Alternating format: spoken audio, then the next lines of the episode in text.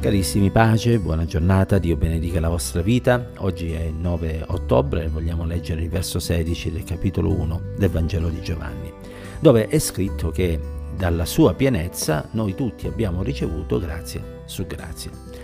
La pienezza di chi? Di Cristo. Pienezza di cosa? Della divinità, pienezza della perfezione, pienezza dello Spirito Santo. Sì, in Cristo c'è la pienezza, tant'è che un, qualcun altro, vale a dire eh, l'Apostolo Paolo, nello scrivere ai Colossesi, in uno forse dei brani più noti di questa epistola, capitolo 2 al verso 8 eh, e al verso 9, dichiara che eh, in Cristo abita corporalmente tutta la pienezza della deità e che noi abbiamo tutto pienamente in Lui che è il capo di ogni principato e di ogni potenza. E quindi Cristo è, colui che ci ha manifestato la completa persona di Dio. Se noi vogliamo conoscere chi è Dio, dobbiamo guardare a Cristo, al suo carattere, al suo agire, al suo parlare. E proprio perché Egli si è manifestato in tutta la sua pienezza, noi possiamo ricevere tutto quello di cui abbiamo di bisogno. E quindi, di conseguenza, ciò che Giovanni scrive, vale a dire che noi abbiamo ricevuto grazia su grazia, ci dà l'idea proprio della completezza dell'opera di Dio in noi e della completezza dei benefici che vengono riversati sulla nostra vita. Completezza dell'opera, perché? Perché dove il peccato abbonda la grazia sovrabbonda e quindi questa grazia salvifica è capace di poter cancellare ogni peccato. Non importa la condizione dell'uomo, ciò che importa è che il cuore dell'uomo si penta, si ravveda e che implori il perdono di Dio per il sangue di Cristo Gesù.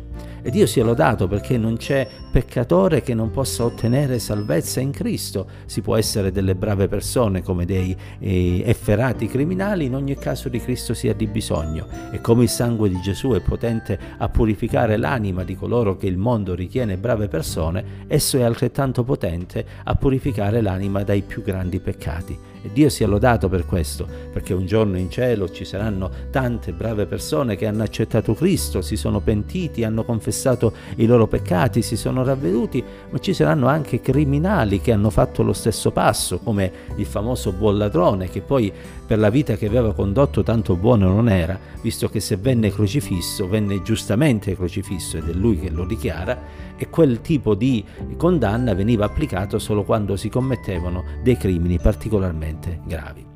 Abbiamo ricevuto quindi pienezza di salvezza, ma abbiamo ricevuto anche pienezza di benedizione per mezzo di Cristo Gesù.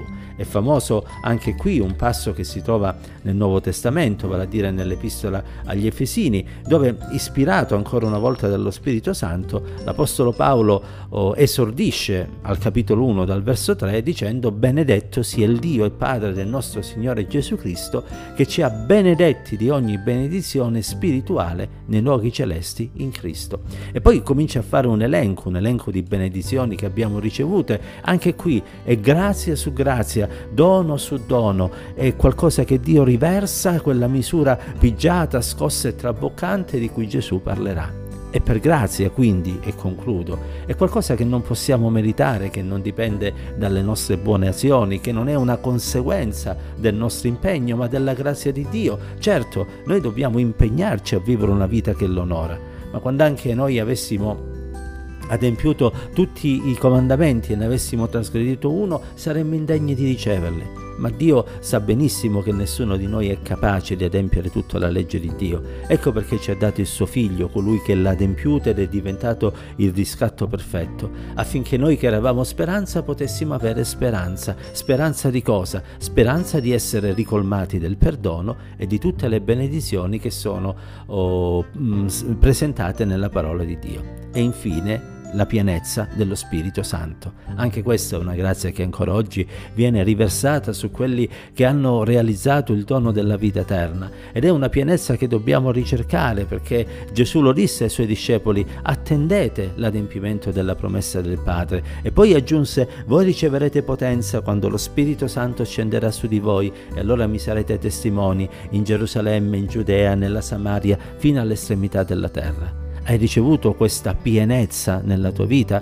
L'hai realizzata secondo l'insegnamento della scrittura? Se ancora questo non è avvenuto, che aspetti? Cerca il Signore ed Egli ti riempirà di Spirito Santo, avrai un'ulteriore pienezza che ancora una volta sarà per grazia e se l'hai ricevuta alimentala ogni giorno, permetti che quel vaso, cioè la tua vita, possa essere sempre traboccante, che non ci sia del vino stantio, ma del vino nuovo, cioè una fresca unzione, una nuova unzione di Spirito Santo, affinché la tua vita possa essere una vita benedetta e tu possa realizzare quello che Gesù disse. Io sono venuto e sono venuto affinché abbiano vita in abbondanza.